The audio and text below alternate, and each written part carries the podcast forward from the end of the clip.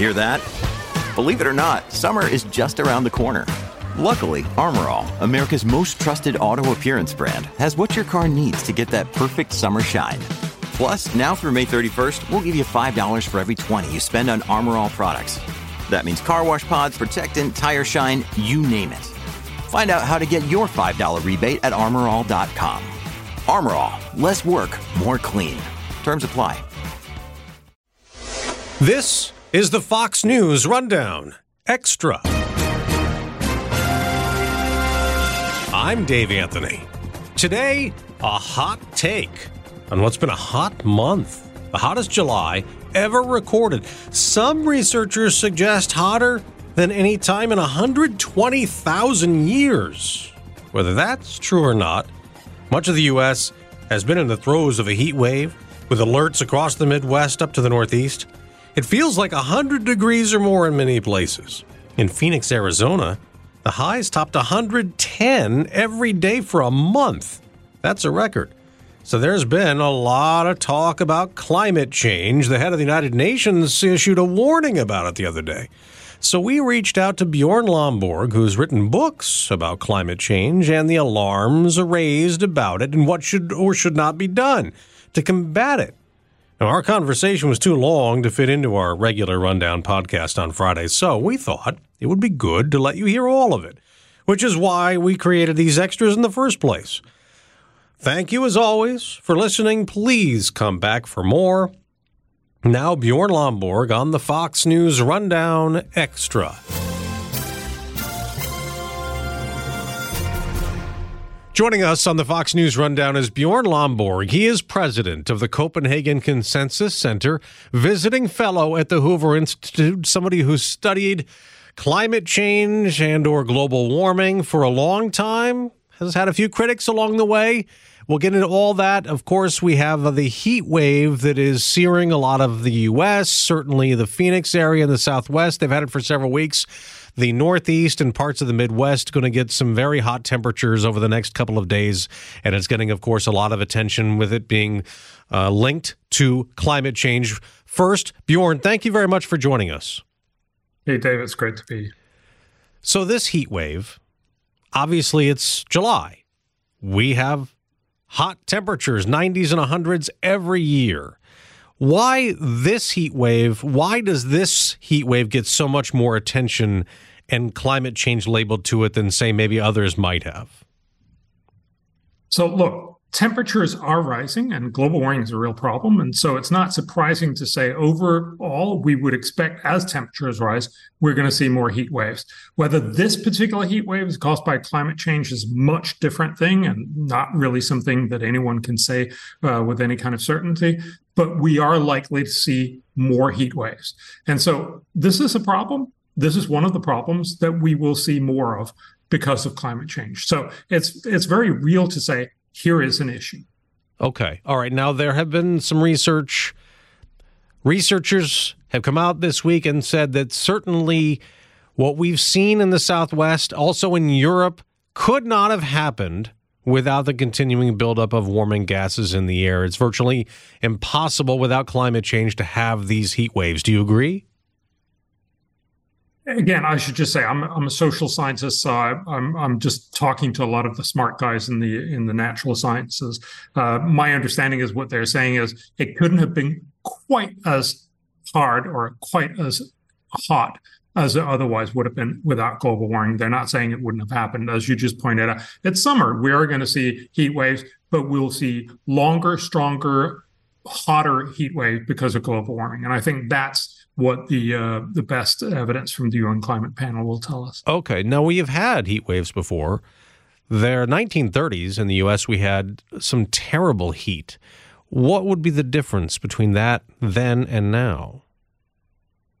So fundamentally, the point is that we're going to see more of those heat waves. So instead of just seeing them in, in that one decade or in uh, nineteen thirty-four and thirty-five, uh, you will be more likely to see them every year. But of course, and one incredibly important thing is to recognize, in the same time, you also got air conditioning. Uh, so back in times of old, uh, most people in uh, the U S and everywhere else was just suffering through this, and it was really bad, and it killed a lot of people. And what we have seen very clearly is the fact that you get air conditioning, and if you can afford to also run it, that actually means that you don't die even from very strong heat waves. So there's a very clear signal through the twentieth century and into the twenty-first century in the U S that you have dramatically reduced the amounts of people dying from heat waves, despite the fact that we've probably seen more and more heat waves as temperatures have risen. So what you have to wrap your head around is, yes, there is a physical problem. As we put in more C O two in the atmosphere, we will get more hot weather and we'll get more heat waves. But actually, because we're smart creatures, we know how to survive better through those heat waves. And that's why it's very likely that we will see fewer, not more, uh, heat deaths, because we have more technology. And of course, one of the important points then is to make sure that everybody has access to uh, uh, air conditioning, that we have access to uh, a way to make, for instance, cities more livable by m- putting in more greenery and water features, things that actually cool down cities and cool down people. That's the crucial bit. And that way we can actually save many more people. Okay. Now, climate change, we can also have extreme weather on the other end, right? We can have extreme cold, and cold can be even deadlier than the hot. Am I right? Yes. And this is one of the things that's totally lacking in most of the climate conversation. Remember, it's not very surprising if you are uh, uh, uh, an advocate for, for we should do more about climate change. Every time there's a heat wave, you will say, see, global warming, you need to do something about this. But of course, the reality is, if you want to do something to actually help people being stuck in heat waves, it is to make sure that they have air conditioning and that they can afford the electricity to run their air conditioning. But what we often forget is that many, many more people die from cold. Uh, a recent estimate for North America, so that's basically just the U S and Canada, and so it's mostly just the U S, is that every year, about twenty thousand people die from heat. And that's absolutely important to recognize that we need to help these people. We need to make sure that they're aware of it and that they get access to air conditioning and so on. But every year, one hundred seventy-three thousand people die from too low temperatures. So much, much more. We're talking about a large fraction more than what we're talking about with heat deaths. Yet nobody talks about this. And crucially, of course, as temperatures rise, you're going to see more heat waves, as we talked about in the beginning, but you're going to see fewer cold waves. And because it affects a lot more people, that actually means that over the last couple of decades, we've seen fewer people die from temperature-related deaths, so from both heat and cold deaths, because, yes, there are more people dying from heat, but many fewer people dying from cold. You need to hear both if you're actually going to be well-informed. Now, in addition to what's been record temperatures on Earth in July, we've seen temperatures in the ocean around Florida measured where the water temperature is one hundred and one hundred one degrees, which is like a hot tub. Why is that? Uh, I, I don't know. I mean, I, I can give you the sort of simple answer, which is what the media is doing again, is that that's also likely connected to global warming. Again, uh, there's a lot of other things that happen, and you have had lots of other extreme events in the past. This is a little part of it is probably because of global warming. And it shows, again, global warming will have a lot of negative and positive effects. So, you know, fundamentally, it'll make more people die from heat. It'll make fewer people die from cold. Overall, when you take all of the negatives and all of the positives, global warming will have more negatives than positives. That's why it's a problem. But you are not well informed if you only talk about the problems and not about the benefits. If you only emphasize the worst case outcomes, like, for instance, this uh, a, a few days in Florida, but fail to talk about all the other impacts uh, that you're going to see from global warming and, and uh, in all kinds of other ways. So again, it's important to not get stuck just on individual examples, but to actually look across the spectrum and say, yes, there is global warming. Yes, it is a problem. No, it's not, you know, uh, that we're all going to be living in a hot tub, for instance. Fox News Radio on demand on the Fox News app. Download the app and just click listen. When you swipe left, you can listen to your favorite Fox News talk shows live. Swipe right for the latest Fox News Radio newscasts on demand. Fox News Radio on the Fox News app. Download it today. You have faced criticism over your positions when it comes to climate change over the years, but you are not a climate denier. You, you've said over and over again here in our conversation that global warming is here and it is real. So for those who deny it, how much on the fringe are they now? Again, it's hard for me to tell, but it, it seems very, very clear that the science, overwhelming scientific uh, indication is that if you put in more C O two in the atmosphere, all other things equal, you're going to see higher temperatures. The real issue here is how, what impact will that have on humans?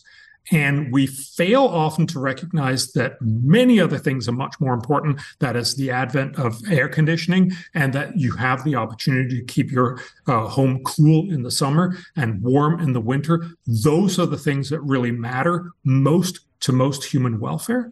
And also the conversation about how do you help people. Uh, so, for instance, uh, a lot of people have talked about uh, the fact that we have a lot more people dying from heat in uh, Phoenix. Uh, what most people don't talk about is that most of these people are drug addicts and homeless people. And so the question here is, if you want to help these people not die from heat, which I think is an absolutely right policy, are you going to try to change the entire global energy system in order to help them ineffectively in one hundred years? Or do you actually want to make sure that you address the fundamental problems, which is drug abuse and, and uh, homelessness? Uh, again, we seem to be almost focused entirely in saying everything comes down to should you use more or less fossil fuels, whereas the right answer is very often, no, it's some of these other things we do. You should have more air conditioning. You should have more heating. Uh, you should not be homeless. You should not be a drug addict. Those are the kinds of simple and fairly obvious solutions that we know how to implement much cheaper and with much more success. Now, you've written many books, obviously, about climate change and how to deal with it. There have been a lot of people who want to spend a lot of money to get rid of all fossil fuels, switch over to electric vehicles, for instance, go to wind and solar energy, which is going to cost a lot of money. What is your argument against some of that? So mostly that it's just wishful thinking. Uh, remember, uh, most politicians now, the Biden administration, but certainly most other governments in the rich world, are now basically promising to go net zero, uh, so no more fossil fuels or c- close to that uh, by mid-century. Uh, and there's just no indication that that's actually anywhere on the trajectory of where the world is uh, headed. Also, uh, the estimates from Bank of America, from McKinsey, many others, uh, seems to indicate that this is going to cost in the order of five to six trillion dollars if done extremely well. So five to six trillion dollars each and every year. This is just an outrageously large amount of money, and something that I think most uh, uh, voters are just not willing to do. So it's something that politicians routinely talk about, but it won't actually happen. Just to give you one example, uh, a study in Nature magazine showed that if you were just going to try to approach the uh, the uh, estimates that of what the Biden administration is promising by twenty fifty, so an eighty percent reduction, not one hundred percent reduction, eighty percent reduction would cost more than five thousand dollars per person per year in twenty fifty. Uh, most surveys show that people are willing to pen, spend maybe you know, fifty dollars, one hundred dollars, maybe two hundred dollars on climate change. So we're vastly beyond that amount. And of course, trying to get even closer would probably uh, more than double that cost to eleven thousand dollars or beyond. So the fundamental point here is we're talking about policies that are so expensive that rich people are not going to be willing to do it. Poor people, of course, can't do it. Uh, we're talking about India spending about nine or ten percent of its G D P, more than what it spends on healthcare or on education. each and every year. Uh, pretty much uh, all of what they're spending right now on government levels would have to be spent on going net zero. They're not going to do that. And so the reality is you can get some of the rich countries to go some of the way. You won't get most of the rich countries to go all the way, and you certainly won't get most of the big emitters, that is China, India, and Africa, uh, to go even a, just a tiny bit of the way. And that's why we're basically just talking about stuff that's wishful thinking, sounds great. It's not going to happen, both, both because it's incredibly expensive and because most, especially countries in the poor world, have other and more important issues to deal with, like lifting their populations out of poverty. Your most recent book is Best Things First. So what would you advocate should be done instead? So first of all, you should focus on solving climate change through innovation. That's how we solved almost all big problems in the world. If you think about the Los Angeles area in the nineteen fifties, it was terribly polluted, mostly because of cars. The solution was not to tell everyone to not use their cars and walk instead. That would probably never work. But the solution was innovation. In nineteen seventy-eight, we innovated the catalytic converter. You plug it in your car. Yeah, it cost a couple hundred dollars, and then you basically don't pollute anymore. That's how you solve the problem of air pollution in Los Angeles. Of course, it was more than that, but it's the general idea. So you don't think cars Likewise, pollute anymore? I mean, you, you just said they don't pollute anymore. So what is what is the cars. difference between a car now that we drive that's powered by gas versus electric vehicles they want us all to drive in the future? So, sorry, cars pollute a lot less. Okay. Uh, so, you know, we're talking about ninety-five, ninety-eight, ninety-nine percent less of local air pollution, the stuff that actually made smogs uh, a big thing in Los Angeles in the nineteen fifties. There's still some air pollution, and there's certainly a lot of C O two emissions. And so electric cars can do some of that. But again, you have to recognize that electric cars are much more costly, and most people but partly can't afford them. Uh, many people don't have a place where they can recharge them. Most people are not willing to have a car that can only go, uh, say, three hundred miles, and then you need to stop somewhere for half an hour or, or an hour and recharge. You want to go into a, a gasoline uh, uh, station and refill it in a couple of minutes. So again, we need to recognize that electric cars are going to be great for some people in some set, uh, uh, setups, but it's not going to be the main part of the solution. And putting in trillions of dollars is not actually going to change that fact very much. Okay. So again, it's innovation, spend a lot more resources, resources, but much cheaper than what we're doing right now on on, uh, uh, on subsidies to solar and wind and so on. Okay. Uh, about uh, thirty billion dollars into research and development into green energy. And then at the same time, of course, we have to remember that there are many other problems in the world. Uh, tuberculosis, malaria still kills lots of people, poor education, uh, uh, uh, chronic diseases, lack of free trade, all these things that we also need to focus on. And climate change is one problem, but it's just one of many, and we should remember to fix all of them. Okay. Now, in your book, uh, you, you had False Alarm, which got into the panic of, of climate change, especially in some of the media. There was a New York Times review of the book that called you naive for for believing that markets work well, ignoring a half century of research, the author said, of market failures. I don't think I'm naive. Uh, look, there's absolutely market failures. Uh, climate change is one. Uh, that we're not pricing uh, carbon. That's what I'm uh, pointing out. That's one of the issues. Uh, I'm also emphasizing that there's market failures exactly on innovation. That's why I'm suggesting we should be spending a lot more research and development into green energy. Those are the things. I'm not you know, uh, being naive and believing that these things are going to be easy, but that's exactly what I'm trying to argue for, that we need to be smart about how we tackle climate change. And one thing I am saying is we shouldn't believe that wishful thinking is a good strategy for tackling global warming. How, what about the price of carbon? You, you just mentioned it. How do you deal with that? Uh, so ideally, and this is what pretty much all climate economists would say, you should put a price on carbon. Uh, so fundamentally, that's a way to make sure that everybody takes into account the negative externality, so basically the negative effect it has on the world that you emit more C O two. that you take into your account when you make your decision on should I fly or should I uh, uh, take the train or should I uh, take my car or maybe not go at all. Uh, those are the kinds of conversations that are much easier and simply built into the system if you have a carbon tax. On the other hand, you also need to have a sense of proportion. With any realistic carbon tax, this is only going to be a minor part of the solution of the problem.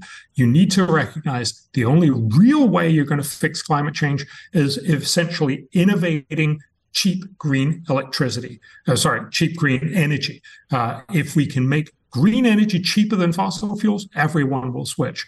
Uh, one good example, not quite ready there, uh, is the U S fracking in the early two thousands. Uh, where the U S, through innovation, basically made gas much, much cheaper. Now, gas emits about half as much C O two as, as coal, and that was basically why a lot of coal stopped being used for electricity. Instead, you used gas, and that's why the U S has reduced its emissions more than any other country in the last ten years. That's because you made an innovation. Now, gas is not fully green, but it's much greener than coal. And that's a way you actually make sure that people switch over. That's how you solve global warming in the longer run. What should people do? The average consumer. So there, yeah, so there's a lot of arguments. Oh, consumers should do this, that, and the other. Uh, what we need to recognize is most of our actions are going to be fairly small. Uh, so, for instance, people will argue uh, we should become vegetarians or so on. I, I'm a vegetarian personally, so I would love for more people to become vegetarian because that would give me more choice in all my restaurants. But the truth is this will possibly cut about four percent of your emissions uh, on average. And given that uh, vegetarian food is typically uh, cheaper, it actually means you have more money left over. You're going to spend that on other things. Uh, the economists call it rebound effect. And that means your real reduction is going to be two percent uh, of your emissions, or something that would have cost you in the order of ten dollars, twenty dollars on the uh, U S emission trading system per year. So again, yes, by all means, be more conscious about it, but this is not predominantly an issue that you solve through personal choice. This is something we solve as a society by being smart. Bjorn Lomborg, president of the Copenhagen Consensus Center, visiting fellow at the Hoover Institute. Great to talk to you. Thanks so much for being with us. Thank you very much, Dave. You've been listening to the Fox News Rundown. And now, stay up to date by subscribing to this podcast at fox news podcasts dot com. Listen ad-free on Fox News Podcasts Plus on Apple Podcasts. And Prime members can listen to the show ad-free on Amazon Music. And for up-to-the-minute news, go to fox news dot com. Hey, everyone, it's Kennedy, and you can listen to my podcast, Kennedy Saves the World. It's going five days a week on the Fox News Podcast Network. We're bringing you all the fan favorites. Listen on Spotify, Apple, fox news podcast dot com, or wherever you download podcasts. From the Fox News Podcasts Network. Hey there, it's me, Kennedy. Make sure to check out my podcast, Kennedy Saves the World. It is five days a week, every week. Download and listen at fox news podcast dot com or wherever you listen to your favorite podcast.